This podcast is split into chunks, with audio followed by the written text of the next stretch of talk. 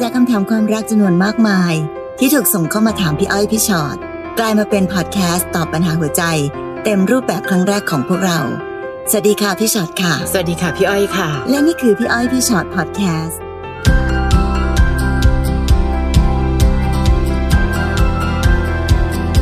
มา อุ๊ยอุ๊ย สวัสดีพร้อมกัน ได้แล้วได้แล้ว เชื่อไหมคะว่าสวัสดีพร้อมกันเป็นเรื่องยากมากจริง มันได้โดยบังเอิญนะพี่อ้ ๆ อย ใช่ค่ะ พอดแคสต์ของเราค่ะพี่อ้อยพี่ชอตพอดแคสต์นะคะ วันนี้จะรวบรวมคำถามที่หลายๆ คนเอามาฝากเอาไว้ในแฟนเพจของเรานะ และก็รวบรวมมาเป็นชื่อตอนนี้ค่ะ เรื่องงี่เง่าที่ทำให้เราทะเลาะกัน อืมบางทีคนเราก็ ค่ะ ทะเลาะกันด้วยเรื่องที่ไม่ได้สำคัญอะไร ใช่ ไม่ใช่ว่าพอทะเลาะแล้วอ้าว ค่ะ ก็แค่เรื่องงี่เง่าเรื่องหนึ่ง แต่ทำไมมันเป็นเรื่องราวใหญ่โตได้ ใช่ค่ะ ยังยืนยันเสมอค่ะ เรามักงี่เง่ากับคนที่เราให้ความสำคัญ ถ้าเป็นใครก็ตามเราจะไม่งี่เง่าเท่าไหร่ แต่ถ้าเป็นคนที่เรารู้สึกว่า ฉันต้องพิเศษอยู่นิดนึงนะ มักจะมีอาการที่ทำให้เรื่องเล็กเป็นเรื่องใหญ่อยู่บ่อยครั้ง ได้ นะคะ ค่ะ เริ่มต้นจากน้องลูกหนูกันเลยนะคะ ค่ะ น้องลูกหนูบอกว่าหนูคบกับแฟนคบกันมาสี่ปี อืม ที่บ้านของเราสองคนก็รู้ ตอน ค่ะ เนี้ยกำลังเก็บเงินจะแต่งงานกัน ค่ะ แต่หนูมักจะมีปัญหาทะเลาะกันบ่อย เรื่องกินเหล้า อืม เขาว่าติดเพื่อนชอบกินเหล้าแล้วก็ไม่ค่อยอยากกลับบ้าน เอา เขาไม่เคยนอกใจนะคะ ไม่เคยมีเรื่องผู้หญิง ค่ะ ก็มีแต่เรื่องกินเหล้านี่แหละค่ะ หนูควรทำยังไงดีคะ หนูไม่เคยขอให้เขาเลิก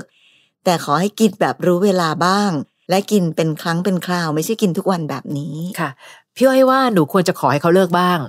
การที่หนูไม่ขอให้เขาเลิกเลย คือจะให้เขารู้ด้วยตัวเองอยู่ๆวันหนึ่งมีอะไรเข้าฝันและทำให้เขารู้สึกว่า ฉันจะเลิกเล่าเพื่อเธอ อืม กับบางคนเป็นไปได้ยากจริง ค่ะ นะคะ เพียงแต่การร้องขอของเรา อย่าเพิ่งคาดหวังว่าร้อยเปอร์เซ็นต์เฮ้ยเธอลดลงนิดนึง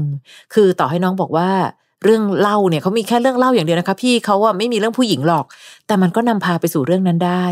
และทั้งหมดค่ะ ไม่ใช่แค่เรื่องผู้หญิงใหม่อย่างเดียว แต่คือเรื่องของอุบัติเหตุ ซึ่งทั้งตัวเขาและเขาอาจจะไปทำให้ชีวิตอื่นเดือดร้อนจากการเมาของเขานี่แหละ อืม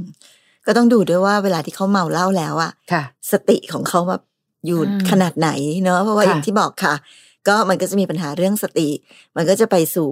เรื่องอื่นๆอื่น ใช่ ๆที่ปกติอาจจะเวลาที่มีชีวิตปกติเขาอาจจะไม่มีสิ่งเหล่านั้น ค่ะ แต่พอแบบว่าไม่มีสติขึ้นมาเนี่ย มันอาจจะพาไปสู่สิ่งอะไรก็ได้ อืม แต่ว่าเห็นด้วยกับพี่อ้อยค่ะ ถ้าหนูบอกว่าหนูไม่เคยขอให้เขาเลิกเลยนะคะ ค่ะ แล้วหนูคิดว่าอะไรจะทำให้เขาเลิกได้ล่ะคะ นั่นน่ะ เน สิ อะ ก็ต้องคุยกันค่ะ เพราะว่าการแก้ปัญหาแบบเนี้ยเราพูดเสมอว่าแก้ฝ่ายใดฝ่ายหนึ่งไม่ได้ ค่ะ คือเขากินเหล้านะคะพี่แต่หนูไม่เคยแล้วนะคะ หนูอยู่เฉยๆนิ่งๆ หนูไม่เคยขอให้เขาเลิกเลยหนูแก้ปัญหาด้วยวิธีนี้ไม่ได้ ค่ะ แต่ว่าหนูต้องคุยกับเขาและเป็นเรื่องของปัญหาของครอบครัวเป็นเรื่องของสองคนต้องช่วยกันนะคะ ค่ะ ช่วยกันแก้ปัญหาด้วยกันเนาะ อืม แล้วก็อย่างพี่อ้อยว่าอีกเหมือนกันว่า มันอาจจะไม่ได้แบบพูดปุ๊บ แล้วเขาก็เลิกปั๊บ อืม ได้ในทันทีแต่ ค่ะ อาจจะต้องค่อยๆ ผ่อน ค่อย ๆ เบาลง ค่อยๆแบบหาวิธีอืมการอยู่ร่วมกันมันก็เป็นศิลปะนะคะ ใช่ค่ะ ทั้งการสื่อสารบางทีก็ต้องอดทนบ้าง อืม บางทีมองผ่านบ้าง บาง ค่ะ ทีก็อย่ามองผ่านบ้าง คือบังเอิญว่าหนูอะคบกับเขามาสี่ปีแล้ว อืม และสี่ปีที่ว่านี้เนี่ย ถ้านานไปกว่านี้เขาจะเริ่มรู้สึกถึงความเคยชินว่า แล้วทำไมแต่ก่อนถึงยอมรับได้ ค่ะ ยิ่งกำลังจะเก็บเงินแต่งงานกันด้วยนะคะ ใช่ ถ้าเกิดหมายความว่าเป้าหมายคือการแต่งงานกันเนี่ย ค่ะ ตอนเนี้ยลืมตากว้างๆ อืม พูดกันให้เยอะ ค่ะ ๆ ดูให้ดี อย่าไปเก็บๆ แบบเอาขยะซุกไว้ใต้พรม แล้วบอกว่าเอ้ยเดี๋ยวแต่งงานกันไปก็คงจะดีขึ้นเองไม่มีนะคะ แต่งงานกันแล้วเนี่ยไม่มีดีขึ้นก็มีแต่แย่ลง จริงผ่านพิธี ส่วนใหญ่ ผ่านพิธีไม่ช่วยนะ อืมค่ะ บางคนคิดว่าแต่งงานจะทำให้เขาสามารถที่จะอะไรต่อมีอะไรได้ดีขึ้น อืม มีลูกเลยเดี๋ยวลูกจะได้ทำให้เขาเลิกเหล่า บางคนไม่ใช่นะ เพราะฉะนั้นวันนี้พี่ยังคงยืนยันว่าน้องควรจะจับมือแล้วคุยกัน ค่อยๆคุยในตอนที่เขาไม่เมานะคะ อืม ไม่ใช่ว่าตอนเขาเมาอยู่แล้วคุยเลย ไม่ได้ สติเป็นเรื่องสำคัญจริง ๆ ค่อยๆคุยทีละนิดละหน่อย ช่วยดูแลตับของเธอเพื่อฉันหน่อยนะ อืม เรายังอยากเจอกันนานๆนะ เรายังอยากใช้ชีวิตคู่ด้วยกันไม่ใช่หรือ แล้วจะรีบไปไหน เพราะว่าการดื่มเหล้ามันทำลายสุขภาพมากจริง ค่ะ ๆ ค่ะนะคะ น้องดาวเรือง อันนี้ดูซิเรื่องงี่เง่าของน้องคืออะไร หนูมีแฟนเด็กกว่าค่ะ อืม เราตัดสินใจใช้ชีวิตด้วยกัน แต่แค่ยังไม่เปิดเผยทางโซเชียล ซึ่งเขาก็มีสาวๆ ทักมาจีบเยอะมาก แฟนหนูเอามาให้ดูด้วยนะคะ ก็รู้สึกว่า อืมเขาจริงใจดีนะ แต่หนูเห็นบ่อยจนหนูรู้สึกหึง หนูคิดว่าตัวหนูกำลังจะงี่เง่ากับแฟน หนูควรทำยังไงดีคะ รู้สึกห่วงเขามากๆ ทั้งที่เขาก็ยังไม่ได้ไปมีใจกับผู้หญิงพวกนั้นเลย อืมค่ะ ไม่ต้องรอให้เขาไปมีใจก่อนแล้วค่อยหึงมั้งคะ ใช่ เนอะคนเราเนอะ ค่ะ ค่ะ พี่แอบแปลกใจนิดนึงบอกว่าตัดสินใจใช้ชีวิตด้วยกันแล้ว แต่ยังไม่เปิดเผยทางโซเชียลคือไม่แน่ใจค่ะ การไม่เปิดเผยทางโซเชียลนั้น มันอาจจะไม่ใช่เรื่องสำคัญที่สุด ค่ะ แต่การเปิดเผย เปิดเผย เปิดเผยว่าเราคบกันนะ ค่ะ เราใช้ชีวิตอยู่ด้วยกันนะ แบบปกติธรรมดาและเป็นธรรมชาตินั้น อืม เป็นเรื่องสำคัญสำหรับคนสองคนที่อยู่ด้วยกันนะนะคะ ค่ะ เพราะฉะนั้นพอบอกว่า เออยังแค่ยังไม่เปิดเผยในโซเชียล อืม เออ มันก็อาจจะนำมาซึ่งปัญหาอย่างที่ว่าได้ ค่ะ คือพอมันมีอะไรบางอย่างที่มันไม่ปกติในจุดเริ่มต้น มันก็จะมีความไม่ปกติอื่น ๆ ที่จะตามมา ค่ะ เช่นถ้าเกิดเราเป็นแฟนกัน แล้วเราก็ไม่ได้บอกทุกคนว่าเราเป็นแฟนกัน มันก็เป็นเรื่องที่คนอื่นที่อาจจะเข้ามา หาเขาเมื่อไหร่ก็ได้ อันนี้มันเป็น ค่ะ เรื่องธรรมชาติอยู่เนาะ ซึ่งก็เลยไม่แน่ใจอะค่ะว่า ไอ้จุดเริ่มต้นเนี่ย มันคุยกันว่ายังไงเหรอ ค่ะ หมายถึงว่าเราจะไปไหนมาไหนด้วยกันทำตัวเป็นแฟนกันปกตินะ แต่ว่าในโซเชียลเราจะไม่เป็นแฟนกันอย่างเงี้ยเหรอคะ ใครเป็นคนให้เงื่อนไขนี้ อืม เช่น ถ้าเกิดบังเอิญว่าเขาเป็นคนให้เงื่อนไขนี้ ก็น่าแปลกอยู่นะ ว่าบางคนชอบบริหารเสน่ห์ค่ะ ค่ะ คือแบบอุ๊ยดีจังเลยอ่ะ ดูเป็นหนุ่ม ฮอต แต่ก็อีกนะ ถ้าสิ่งเหล่านี้มันทำให้หัวใจของแฟนระคายเคือง เฮ้ยพอระคายเคืองหัวใจเนี่ยเขาพยายามที่จะปกป้องความรู้สึกเราหรือเปล่า เพราะว่าตอนนี้พอน้องเริ่มหึง ต่อให้น้องจะบอกว่าหึงคือความงี่เง่า แต่บางทีมันก็มีเหตุผลนะ น้องอาจจะบอกเขาก็ได้ว่า เออ ฉันก็มีคนมาจีบเยอะเหมือนกันน่ะ เราเราเอารูปคู่ลงดีกว่าเนอะ อย่างน้อยคนที่เข้ามาเขาจะได้รู้ว่าฉันน่ะมีแฟนแล้ว หยอดหยอดได้ก่อนพอประมาณ ว่าถ้ามันเกิดขึ้นกับเราอะเราลงรูปคู่ดีกว่าเนอะเผื่อจะได้ป้องกันคนอื่นๆด้วย แล้วน้องดาวเรืองลองดูนะคะว่าปฏิกิริยาของเขาเป็นยังไง อืมจริงๆแล้วนะคะ เวลาที่เราเราลองหยอดลองโยนอะไรไปอะค่ะ ปฏิกิริยาของเขานั่นแหละจะทำให้เรารู้ว่าเขาคิดอะไรอยู่เนาะ ค่ะมันคือคำตอบเสียงดังฟังชัดเลยในบางครั้ง อืม นะคะ และบางทีพี่อ้อยว่านะ การแสดงออกซึ่งความขี้หึงไม่ได้แปลว่าต้องงี่เง่าเสมอไป มันอยู่ที่น้องแสดงออกแค่ไหน คิดถึงแบบน่ารักน่ารักก็ได้ ใช่ เธออะฉันรักเธออะ ค่ะ ฉันก็ไม่อยากให้ใครมาแบบ อยู่ใกล้เธอแบบนี้ เดี๋ยววันหนึ่งเกิดมันมีอะไรขึ้นมา อืม แล้วฉันจะทำยังไงละอะไรอย่างเงี้ยคือ นะ แปลสภาพของความที่จะแบบงี่เง่าโมโหโวยวายหรืออะไรก็ตาม ค่ะ ให้กลายเป็นความน่ารัก แล้วลองคุยกันดู ใช่ เพราะถ้าเกิดว่ามีอะไรแล้วไม่พูดไม่คุย ก็ ค่ะ เป็นความงี่เง่าอีกประเภทหนึ่งนะคะ อย่าลืม อืม นะคะ ค่ะ น้องสิริพรค่ะ ค่ะ หนูคบกับแฟนคนหนึ่งมาได้สักพักแล้ว ทุกครั้งที่ทะเลาะกันทำไมเขาถึงชอบบอกเลิกหนูคะ ทุกครั้งที่เขาบอกเลิกหนู หนูเจ็บและเสียใจมาก แล้วเขาก็ชอบไล่ให้หนูไปหาคนใหม่ หรือว่าเราอยู่ไกลกันด้วยคะ หนูอยู่ญี่ปุ่นเขาอยู่ฟินแลนด์ โห คุยกันก็ยากพอแล้ว ยังต้องมานั่งทะเลาะกันเรื่องเล็ก ๆ น้อยๆกันอีก ทุกครั้งที่ได้คุย ไม่รู้จะทำยังไงดีอะค่ะ อืม ทางไกลยากอยู่แล้วนะคะนะแล้วถ้าเกิดว่าเป็นรักทางไกลแล้วยังไล่อีก ถามหน่อยเถอะจะให้ฉันไปไกลกว่านี้ จะให้ไป ด้ยัง ไหน ง ใช่ค่ะ คือถ้าน้องอยู่บ้านเดียวกันอยู่ในที่เดียวกันน่ะ การไล่กันยังพอมีโอกาสได้งอ เพราะยังได้เห็นปฏิกิริยาว่า การบอกไล่นั้นเนี่ย สีหน้าเป็นยังไงจริงจังขนาดไหน อืม แล้วทำให้เราเสียใจขนาดไหนเขาก็จะได้เห็นด้วย ค่ะ แต่พออยู่ไกลกันเนี่ยก็ยากแล้ว แทนที่จะสะสมเวลาดีๆ ในการพูดคุยกัน คือทางไกลเรามีข้อด้อยที่เราไม่เห็นหน้า ไม่เห็นแววตา ไม่ได้แสดงความรู้สึกต่อกันและกันอย่างชัดเจน แล้วยังเอาเวลาเหล่านั้นมาไล่กัน มันทำให้คนสองคนหลุดจากกันง่ายมากนะคะ อันนี้พี่เตือนไว้ก่อน เพราะฉะนั้นบางทีหนูอาจจะต้องคุยกับเขาตรงๆว่า เธออย่าบอกเลิกเลยเธอรู้ไหมว่าคำบอกเลิกของเธอทำร้ายจิตใจเรามากขนาดไหนอืม บางคนเขาตกลงกันเลยนะคะ ค่ะ ว่าห้ามบอกเลิกกัน ถ้ายังไม่ได้ตั้งใจจะเลิกจริง ๆ ใช่ คือไอการบอกเลิกอะแล้วไม่ได้เลิกจริงอะมันก็จะกลัดกร่อนหัวใจกันไป ใช่ เรื่ ค่ะ อยๆเรื่อยๆในทุกครั้งที่พูดอะค่ะ ค่ะ เพราะฉะนั้นมันมันเป็นคำพูดที่ไม่ควรใช้ในในในคนสองคน เขาบอกว่ามีสองอย่างที่เราไม่ควรพูดถ้าเราไม่ได้ตั้งใจจริง ค่ะ ๆ ก็คือการบอกเลิกกับแฟนกับการบอกว่าจะออกจากงาน อืม เพราะแกอยู่ๆบอกว่าอืมออกจากงานดีกว่า ถ้าถ้าไม่อย่างนี้นะฉันจะออกจากงานนะ ค่ะ แต่ใจไม่ได้คิดอยากจะออกจริงแค่ประท้วงเนี่ย ถ้าเจ้านายได้ยินนะคิดดูสิคะว่า ถ้าเราเป็นเจ้านายเราจะรู้สึกยังไง กับคนที่ตั้งใจจะออกจากงานตลอดเวลา เราก็จะไม่กล้ามอบความไว้วางใจหรือแบบให้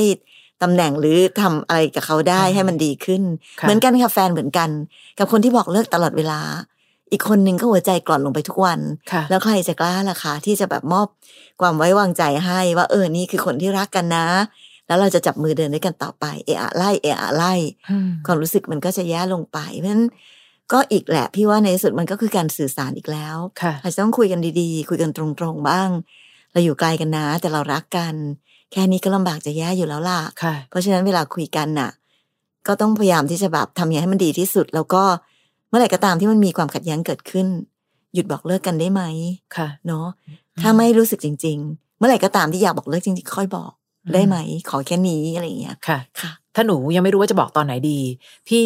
ถ้าน้องอยู่ข้างหน้าพี่จะถามว่า แล้วตอนที่เขาบอกเลิกเสร็จปั๊บเขาง้อยังไง อืม เพราะในตอนที่เขากลับมาง้อ หรือไม่รู้สิน้องเป็นคนง้ออยู่ฝ่ายเดียวหรือเปล่า ค่ะ นะคะ เพราะถ้าเกิดว่าบังเอิญเขากลับมาง้อ เราก็ตั้งเงื่อนไขได้เหมือนกันว่า แล้วอย่าทำแบบนี้อีก อื มีคนเยอะมากนะคะ เท่าที่เคยฟังกันมานะ คนบอกเลิกก่อนนะเจ็บกว่า เพราะบอกเลิกบ่อย แต่จริง ๆ แล้วคนที่ไม่เคยพูดอะไรเลย เวลาจะไปเนี่ยเขาสามารถไปได้เลยนะคะ เพราะเขาได้ยินคำบอกเลิกจนชิน และเขาค่อยๆทำใจ เลิกได้แล้วจริง ๆ ในวันนั้นนะคะ นะ รักกันบอกรักค่ะ ไม่ใช่บอกเลิกนะคะ ค่ะ น้องคิง น้องคิงบอกว่า พี่ครับผมรบกวนหน่อยครับ พอดีเมื่อวานผมทะเลาะกับแฟน ผมทำกระจกรถเขาแตก ซึ่งเขาเป็นคนรักรถมากเดี๋ยวนะทะเลาะกันแล้วไปทำกระจกแตกเนี่ย ค่ะ น้องรุนแรงหรือเปล่า เออทะเลาะกันเนี่ยห้ามทำข้าวของนะ เสียดายด้วยนะ เออเปลืองตังค์ ใช่ ตอนนี้ทะเลาะกันหนักมาก ผมตามง้อเขา แต่ตอนนี้เขายังไม่หายโกรธเลยครับ ผมไปหาเขาที่ทำงาน เขาก็คุยกับผมนะครับ แต่เขายังไม่ยอมคืนดี ผมอยากขอคำปรึกษาพี่อ้อยพี่ชอตครับ ว่าต้องง้อยังไง และต้องทำยังไง ต้องถึงขั้นซื้อรถใหม่ให้เขาเลยไหม เราถึงจะกลับมาดีกัน ผมไม่อยากเสียเขาไป ผมรักเขามากครับพี่ ค่ะแค่ซ่อมกระจกก็น่าจะพอมั้งน้อง โอ้ยแต่ถึงขั้นซื้อใหม่ ขั้ เล น ยเหรอ ซื้อรถใหม่ก็คงจะไม่ไหว ค่ะ แต่จริง ๆ นะคะเอาจริงนะ เรื่องแบบเนี้ย เราต้องยอมรับความจริงกันว่าเราอะเป็นคนทำให้เขาเสียใจนะ เราไป ค่ะ ทำลายสิ่งที่เขารักมากเนี่ยโดยไม่รู้ทะเลาะกันในเรื่องอะไรแหละแต่เราเป็นคนทำแบบนี้ เพราะฉะนั้นเราก็เลยต้องให้เวลาเขาอะค่ะ อาจจะต้องง้อต้องทำอะไรมากพอที่ทำให้เขาแบบ รู้สึกดีขึ้นนะเนอะเพราะเราเป็นคนต้นเหตุที่ทำปุ๊บ ค่ะ แล้วเราก็บอกว่าทำไงล่ะเขาก็ต้องมาดีสิให้เขามาดีสิบางทีอารมณ์คนมันไม่ได้กดปุ่ม ใช่ ปิดเปิดได้อะค่ะ เพราะแบบอ้าวโดนทำรถ ขนาดนี้ พังโครม แล้วบอกหายสิเธอหายสิเขาอาจจะยังไม่หายก็ได้ ค่ะ งั้นตอนเนี้ยพี่ว่าคงเป็นเรื่องของการใช้เวลา แล้วก็เรามีความตั้งใจจริงขนาดไหน ในการที่จะขอโทษ แล้วก็ที่สำคัญที่สุดเลยของการขอโทษก็คือ ต้องไม่ทำอีก อืม ต้องบอกกันเลยว่า เราจะไม่ทำแบบนี้อีกแล้วแล้วก็ต้องไม่ทำให้ได้จริง ๆนะคะ ค่ะ เพราะว่าเอาจริงๆนะ จะบอกว่าการทะเลาะกันแล้วทำลายข้าวของอ่ะ พี่ไม่เห็นเคยมีผลดีสักคนเลย มีใครบ้างอ่ะที่แบบว่าทะเลาะกันแล้วโดนทำลายข้าวของทุบตีนู่นนี่หรือแบบทำลายร่างกายอย่างเงี้ย แล้วก็บอกว่า อืมดีจังเลย ฉันอยากกลับไปดีกับเธอ อืมค่ะ เพราะฉะนั้นพี่ว่ามันไม่ใช่แค่เขารักรถมากนะ อืม แต่เขากลัวปฏิกิริยานี้ของน้องหรือเปล่า ค่ะ บางทีการแสดงออกเวลาที่เราโมโหมากๆเนี่ย บางคนเนี่ยเราเป็นอีกเวอร์ชันหนึ่งที่เขาไม่เคยเห็น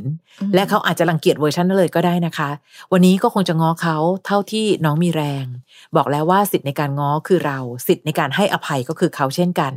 ถ้าให้อภัยไม่ได้ก็ต้องเคารพสิทธิ์ในการตัดสินใจของเขา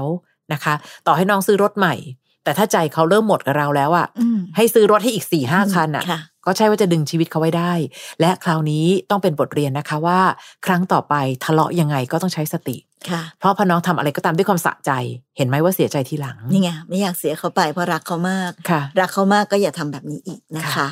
น้องเมย์ค่ะ น้องเมย์บอกว่าอยากปรึกษาพี่ๆหนูมีแฟนอายุมากกว่าหนูเจ็ดปี เคยจับได้ว่าเขาคุยกับคนอื่น แล้วไปบอกคนอื่นว่าตัวเองอะโสด หนูถามเขาว่าเขาอยากโสดเหรอเขาก็ตอบกลับมาว่าหนูงี่เง่าเอาแต่ใจ เอา สนใจแต่ความรู้สึกตัวเอง ไม่เคยสนใจความรู้สึกเขาสุดท้ายหนูกลายเป็นคนผิด ทั้งที่จริง ๆ แล้วเขาผิด แต่หนูกลับต้องขอโทษเขาจนหนูสับสน ว่าสิ่งที่หนูทำมันเรียกว่างี่เง่าเหรือคะพี่ แล้วหนูควรจะทำยังไง ถึงจะไม่งี่เง่าในสายตาเขาดีขอคำแนะนำค่ะ น้องรีบมีสติด่วนเลยนะคะเมย์ อืม เพื่อว่าตอนเนี้ยหนูกำลังให้ปากของเขาอะกำหนดให้เราเป็นอะไรก็ ห ได้ นูกำลังพยายามทำทุกอย่างให้เขาพอใจ แล้วหนูก็มางงเองว่าเดี๋ยวเดี๋ยวเดี๋ยวเมื่อกี้นี้อะไร ตกลง นะ ใครถูกใครผิดวะ เออ ตกลงเมื่อกี้ฉันควรด่าไม่ใช่หรือ ก็เธอดันไปพรีเซนต์ตัวเองว่าเธอโสดมากอะ่ะ แต่ตอนเนี้ยน้องตั้งสติก่อนว่าคืออะไร วันนี้อาจจะยังไม่ต้องมานั่งหาก็ได้นะคะ ว่าใครก็ตามที่เป็นคนผิด แต่หนึ่งเราอยากจะเดินหน้าต่อด้วยกันจริง ๆ หรือเปล่า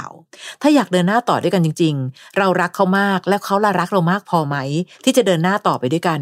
คนสองคนรักกันไม่มีใครสมบูรณ์แบบค่ะ บางมุมเราก็อาจจะแบบว่า ก็ฉันงี่เง่านิดนึงก็ได้อะแล้วเธอเองอะทำไมชอบพรีเซนต์ว่าตัวเองโสด แล้วลองมาปรับใจคุยกันซิว่า เดี๋ยวนะเธอ เวลาเธอบอกว่าเธอโสดอ่ะ มันแปลว่าเธอเคลียร์พื้นที่ข้างๆตัว ให้ใครเดินเข้ามาก็ได้ ทั้งที่มีฉันอยู่เนี่ยนะ อืม เฮ้ย ฉันก็ไม่สบายใจเหมือนกัน โอเค ฉันขอโทษละกันในส่วนที่ฉันงี่เง่า ฉันจะลดความงี่เง่าลง แต่เราช่วยปรับเพื่อทำให้เราสามารถเดินหน้าไปด้วยกันอย่างมีความสุขกว่านี้ดีไหม ค่ะแต่อย่าลืมนะคะ ว่าจุดเริ่มต้นของปัญหามันอยู่ตรงไหนอะ ค่ะ จุดเริ่มต้นของปัญหา มันอยู่ตรงที่ว่าเขาอะไปบอกคนอื่นว่าเขาโสด ใช่ ซึ่งอันนั้นน่ะ มันไม่ควรจริงๆนะคะ ค่ะ คนมีแฟนที่ไหนอะ จริง ที่แบบว่า การไปบอกว่าคนคนอื่นว่าตัวเองโสดอ่ะมันเป็นความถูกต้องเหรอมันผิดอยู่แล้ว เจตนามาดูไม่บริสุทธิ์อะ ใช่ เพราะฉะนั้น ค่ะ จุดเริ่มต้นมันคือตรงนี้ค่ะเพ ค่ะ ราะฉะนั้นแก้ที่ปัญหาแก้ที่จุดเริ่มต้น อื ไม่งั้นกลายเป็นว่าแบบอ้าวหนูรู้สึกว่าเขาทำผิดนะ แต่เขาบอกหนูงี่เง่าเอาแต่นี้งงแหละ ใช่ ใครผิดใคร ถูก ความผิดถูกมันจะมันจะงงไปหมดนะคะ ค่ะ แต่ว่าพี่เข้าใจนะว่าบางทีเราอาจจะไปแบบ ยืนยันว่าเธอต้องแก้ตรงเธอสิเดี๋ยวก็จะทะเลาะกันบ้านแตกเพราะว่าดูท่าทางเขาน่าจะเป็นคนที่ชอบโยนความผิดให้คนอื่นอยู่ อืม เนอะเพราะเห็นโยนกลับมาตลอดเลยเนี่ย ค่ะ อ่ะงั้นเราก็มีสติแล้วกัน คุยกับ ค่ะ คนไม่มีสติก็มีสติเยอะๆหน่อย ค่ะ นะว่าปัญหาอยู่ตรงไหน แล้วก็เราจะแก้ไขกันยังไง แล้วก็ นะคะ ดูดูต่อไปเรื่อยๆด้วยนะคะว่าไอการที่เขาไปบอกใครๆว่าโสดเนี่ย อืม เขาตั้งใจล้อเล่น หรือเขาคิดจริง ค่ะ แล้วการที่เราต้องไปขอโทษขอโทษ ๆ ค่ะ โดยที่เราไม่ได้ทำผิด หรือโดยที่เราไม่ได้รู้สึกว่าเราผิดด้วยเนี่ย มันจะทำให้น้องสับสนและงง และในที่สุด อืม แล้ววันหนึ่งอ่ะ เราจะกลายเป็นคนผิดไปตลอดเวลา ค่ะ และที่แน่ ๆก็คือ เขาก็จะรู้สึกว่าเขาเป็นคนถูกตลอดเวลา ใช่ค่ะ ตอนเนี้ยค่ะ ชีวิตคู่ของเราจะงงไปกันใหญ่เลย ไม่รู้ใครถูกใครผิดแล้วงงไปหมด เราไปสร้าง new normal ว่าเขาถูกเสมอ ใช่ใช่ ฉันผิดทุกอย่าง เออ ไม่ได้ไม่ได้ต้องมีสตินะน้องเมย์ ค่ะ ต้องรักเขาแบบที่เป็นตัวของตัวเราเองด้วยนะคะ ค่ะ น้องสัตย์ศรีวิมลค่ะ ค่ะ ว่าตอนนี้หนูเลิกกับแฟนเก่ามาประมาณสี่ห้าเดือนแล้ว แต่เมื่อเร็วๆนี้เขากลับมาหาหนู แต่หนูเพิ่งมีแฟนใหม่ได้ไม่ถึงเดือนเลย คือเวลาที่หนูอยู่กับคนใหม่ หนูก็จะคิดถึงคนเก่าตลอด เขาชอบห้ามหนูไม่ให้เที่ยว ห้ามแต่งตัวโป๊ห้ามถ่ายรูปเซ็กซี่ หนูรู้สึกไม่ค่อยเป็นตัวเองเท่าไหร่กับตรงนี้ ค่ะ แล้วใจตอนนี้หนูอยากกลับไปหาคนเก่า แต่ก็แอบกลัวเป็นแบบเดิม อืม หนูควรทำยังไงดีคะพี่ แสดงว่าปกติหนูชอบแต่งตัวโป๊ชอบถ่ายรูปเซ็กซี่เหรอคะ ไม่ชอบเที่ยวด้วย ชอบเที่ยวด้วย ดูเป็นแต่จริงๆอ่ะพี่จะบอกว่าการที่เขาห่วงในเรื่องเหล่านี้เป็นการห่วงที่เป็นประโยชน์ต่อตัวน้องทั้งนั้นเลยนะ อืมค่ะ น้องจะโปเรียราดน้องจะแบบว่าถ่ายภาพอะไรนู่นนี่ต่างๆนานา ในที่สุดแล้วมันเหมือนกับแล้วคุณค่าของเราอยู่ตรงไหนนะคะ แต่ทั้งหมดไม่เท่ากับน้องยังคิดถึงคนเก่า แล้วไปเอาคนใหม่มายืนข้างๆทำไม อืมพี่ก็รู้สึกว่าน้องกำลังหาเรื่องคนใหม่ นึกออกมาตอน ค่ะ ที่เจอกับคนใหม่ เราตั้งใจจะคบกัน พี่ว่าเขาก็เป็นแบบนี้อยู่ ค่ะ แต่วันเนี้ยพอมีคนเก่าเข้ามาเปรียบเทียบ แล้วน้องยังมีใจกับคนเก่า มันก็เลยทำให้แบบอะไรอะไรที่คนใหม่ทำตอนเนี้ย มันดูกลายเป็นปัญหาไปหมดเลย ผิดผิดหมดผิด ค่ะ หมด ทั้งที่ความจริงแล้วอย่างที่พี่อ้อยว่าเขาห้ามในสิ่งที่ถูกต้องนะคะ ค่ะ ห้ามในสิ่งที่เป็นประโยชน์กับตัวน้อง มันเอาจริง ๆ แล้วอ่ะพี่ว่า อ่าตกลงแล้วเรารักใครกันแน่ ค่ะ การที่หนูบอกอยากกลับไปหาคนเก่า แต่แอบกลัวเป็นแบบเดิม ก็ใช่ค่ะ ตอนเลิกกับเขาว่าปัญหาคืออะไร อืม แล้วเขาแก้ไขหรือยัง ค่ะ หรือแม้แต่เขาตั้งใจจะแก้ไขหรือยัง พี่ยังไม่เห็นเลยว่า เขาจะกลับมา น้องบอกเขากลับมาเฉยๆ แต่ยังไม่เห็นเลยว่าเขาแสดงความจำนงว่า กลับมาคราวนี้นะเธอ ฉันจะเป็นแบบเวอร์ชันใหม่ อืม ที่แบบแก้ปัญหาทุกอย่างให้เธอแบบ เธอจะไม่เจอแบบสิ่งเดิมที่เธอเคยเจออีกแล้วอะไรอย่างเงี้ย ถ้าอย่างนั้นนะ ค่ะ ค่อยไว้ใจ แต่ถ้าเกิดกลับมาเฉยๆแล้วแบบอ้ายกรีดกระโดดกลับไปหาเขาเลยเนี่ย ค่ะ โอกาสในการที่จะไปเจอปัญหาเก่าสูงมากๆค่ะ ใช่ เพราะว่าน้องเองก็ถามด้วยเหมือนกันว่า กลัวกลับไปหาคนเก่า แต่ก็กลัวเขาเป็นแบบเดิม อืม เห็นไหม แต่ยิ่งเห็นประโยคนี้ควรเลิกกับคนใหม่นะคะ เพราะพี่รู้สึกเลยว่าน้องรักคนเก่ามากกว่ามาก อืม และมีคนเก่ายืนประกอบร่างข้างๆตัวทำไมนะคะ เห็นใจเขาเถอะนะ ไม่มีใครอยากเป็นดาราสมทบ ให้น้องคบเพื่อรอคนเก่านะคะ เคลียร์ทีละคนก่อน และคราวนี้จะกลับไปหาคนเก่าไหมอาจจะไม่กลับก็ได้นะ ค่อยๆ ใช้เวลาในการดูใจว่าเขายังน่ารักมากพอให้ไปรักต่อหรือเปล่า แต่ถ้าบังเอิญว่าก็เคลียร์คนใหม่ไปแล้ว แต่คนเก่าก็ไม่ได้กลับมา ก็ไม่แปลกค่ะ อืม น้องโสดๆสักพัก เพื่อหาคนที่น่ารักมากพอจะรักใหม่ แต่ตอนนี้พี่ว่าคนใหม่น้องก็ไม่รัก คนเก่าก็กลัว เราไม่ควรตัดสินใจอะไรในช่วงที่มันเป็นช่วงเวลาสับสนแบบนี้ ค่ะแล้วไม่จำเป็นต้องเลือกข้อก่อข้อขอนะคะ ค่ะ เพราะชีวิตไม่ได้มีผู้ชายอยู่แค่สองคนนะ ใช่ค่ะ น้องกวางค่ะคำถามนี้ส่งมา หนูอยู่กับแฟนมาเกือบสามปี ค่ะ ที่ผ่านมาหนูก็ทำผิดด้วยที่ทำให้เขาเครียดและไม่พอใจ เพราะว่าหนูว่าชอบบ่นเลยทำให้เขาโมโห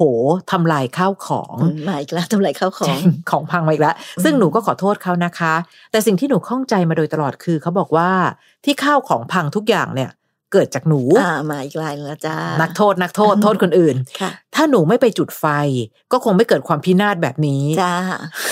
หนูอยู่ด้วยไม่มีความสุข หนูเริ่มสับสนตัวเองค่ะว่าสิ่งที่เกิดขึ้นทั้งหมด เพราะเราคนเดียวใช่ไหม หนูไม่สามารถพูดอะไรได้เลย เพราะกลัวพูดไปเขาจะทำลายข้าวของมากกว่าเดิม อ้าว เฮ้ยหนู หนูควรทำยังไงดีคะ น้องข้าวของเหล่านี้มีมูลค่านะ อืม น้องจะสปอยเขาถึงขนาดที่เขาทำอะไรก็ไม่ผิดแต่หนูผิดเอง ถ้าเขาทำลายข้าวของแปลว่าหนูนั่นแหละยั่วโมโหเขา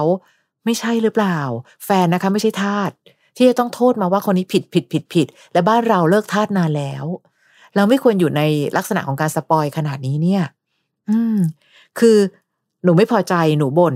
การบ่นของหนูเนี่ยบ่นระดับไหน บ่นแบบดีๆ หรือบ่นแบบยั่วยุ อันนี้ก็เป็นอีกส่วนหนึ่งนะ คือพี่ก็ไม่ได้อยากโทษว่าเขาจะผิดแต่เพียงผู้เดียว ก็ต้องวนกลับมาดูที่หนูด้วยส่วนหนึ่ง แต่ในที่สุดลองคุยกันซิว่า การทำลายข้าวของแบบเนี้ย มันดีจริงหรือน้องโควิดคนหาเงินแทบตาย แล้วถ้าเกิดน้องทำลายข้าวของพอดีกลับมาดีกันอ่ะซ่อม ก็ต้องไปซ่อมเสียเงินซื้อใหม่ ใช่นะคะ คือหนูชอบบ่นโอเคนั่นเป็นปัญหาหนึ่งที่ ค่ะ อย่างที่พี่อ้อยว่า แต่ยังไงก็ตามแต่ค่ะปัญหาของการบ่นของหนูก็ควรแก้ด้วยวิธีอื่น ใช่ ไม่ควรแก้ด้วยวิธีทำลายข้าวของ คือการ ค่ะ ทำลายข้าวของยังไงมันก็ไม่ได้แก้ปัญหาให้อะไรมันดีขึ้นนะคะ อืม แล้วพอหนูขอโทษแล้วเนี่ย แต่เนี้ยเขาก็โทษแล้วล่ะว่าทุกอย่างเป็นเพราะหนูจริง ๆ เลย ทุกอย่างเป็นเพราะหนูไปหมดเลย อืม ปัญหา อันเนี้ยพี่คิดว่าเอาจริงๆนะ พี่ว่าปัญหาอยู่ที่เขาแต่ว่าจริง ๆ ปัญหาก็อยู่ที่หนูด้วยแหละ มันเหมือนกับสปอยกันไปมา ยิ่งยิ่งทำให้ดีกรีความเข้มข้นมันเยอะขึ้นตรงที่เรายอมเรายอม ไม่ได้ไม่ได้ตายแล้วยิ่งเขาทำลายข้าวของ เรายิ่งต้องยอม ค่ะ ต้องขอโทษเขาเพราะเดี๋ยวเขาจะทำลายข้าวของมากขึ้นกว่าเดิม ค่ะ แล้วหนูจะใช้ชีวิตอยู่กับเขาไปยังไงคะเนี่ย อืม แค่กลัวเขาทำลายข้าวของเราต้องยอมทุกอย่างเนี่ยแปลว่าชีวิตน้องต้องยอมไปทุกอย่างตลอดชีวิตเหรอพี่ว่าไม่ไหวนะ เข้าใจในความรักนะคะ แต่เพราะรักจึงยอมทุกอย่างไม่มีจริงนะ คือยอมได้ในส่วนที่ อ่ะยอมแบบที่ไม่ทุกข์ทรมานมากเกินไป แต่ไม่ใช่ว่าปักหลักอดทนอดทนอดทน จนกลายเป็นว่าอีกฝ่ายจะยิ่งเป็นคนเห็นแก่ตัว รักก็ได้นะคะ อดทนก็ได้นะ แต่อย่าอดทนเพื่อเขาจนใจร้ายกับตัวเราที่สุดกันละกัน ค่ะ นะคะน้องแพรวค่ะอีกหนึ่งคำถาม หนูกับแฟนคบกันมาหนึ่งปีแล้วค่ะ แต่หนูรู้สึกว่าน้องแฟนไม่ค่อยต้อนรับหนู ต่อหน้าก็ดี รับหลังก็นินทา พี่สะพ้ยแฟนก็นินทาหนู เอา ทำไมไม่ชอบหนูสักคนเลยคะเนี่ยหนูไม่รู้จะทำตัวยังไงเวลาไปบ้านแฟน หนูเหมือนคนนอกในสายตาครอบครัวของเขา ตอนนี้ทุกข์มากค่ะ แฟนบอกได้แค่ว่า หนูอย่างงี่เง่าสิ เดี๋ยวเดี๋ยวยังไม่ได้งี่เง่าอะไรนี่นา ต้องเปิดใจยอมรับ คือเขาไม่เข้าข้างหนูเลยอะค่ะ หนูต้องทำยังไงดีคะ อืม น้องแฟนไม่ต้อนรับ หนูเคยรู้เหตุผลไหมอะว่า ค่ะ การไม่ต้อนรับของเขาเพราะว่าอะไรอะ เอ คะ อหรือทำไมก็ถึงได้นินทาหนูหนูไปทำอะไร คือถ้าพี่เดาก็เหมือนกับว่าหนูก็คงจะแบบไปบ้านเขาเป็นครั้งคราวอะเนาะ ค่ะ มันอะไรคะที่ไอ้ครั้งคราวที่ไปนะเนี่ยหนูไปทำอะไร ค่ะ ในสายตาเขาจะถึงขนาดทำให้เขาไม่ชอบเราหรือว่านินทาเราได้ ม อันนี้ต้องกลับมาสำรวจดูตัวเองก่อนนะพี่อ้อยเนาะ ใช่ใช่ค่ะ ด้วยส่วนหนึ่งนะ อย่าเพิ่งยังไม่ได้เป็นเรื่องของการงี่เง่าอะไรค่ะ หรือแม้กระทั่งการที่เราคุยกับคนกลาง ก็ไม่ได้แปลว่าคนกลางต้องเข้าข้างไหนเป็นพิเศษ เช่น เข้าข้างแต่บ้านเขา หรือแม้แต่เข้าข้างแต่เราก็คงไม่ใช่ แค่บอกว่าเอ้ยเดี๋ยวเราคุยกันนิดนึงนะ คือเราพยายามแก้ปัญหา แค่อยากรู้ว่า น้องไม่พึงพอใจอะไรเรา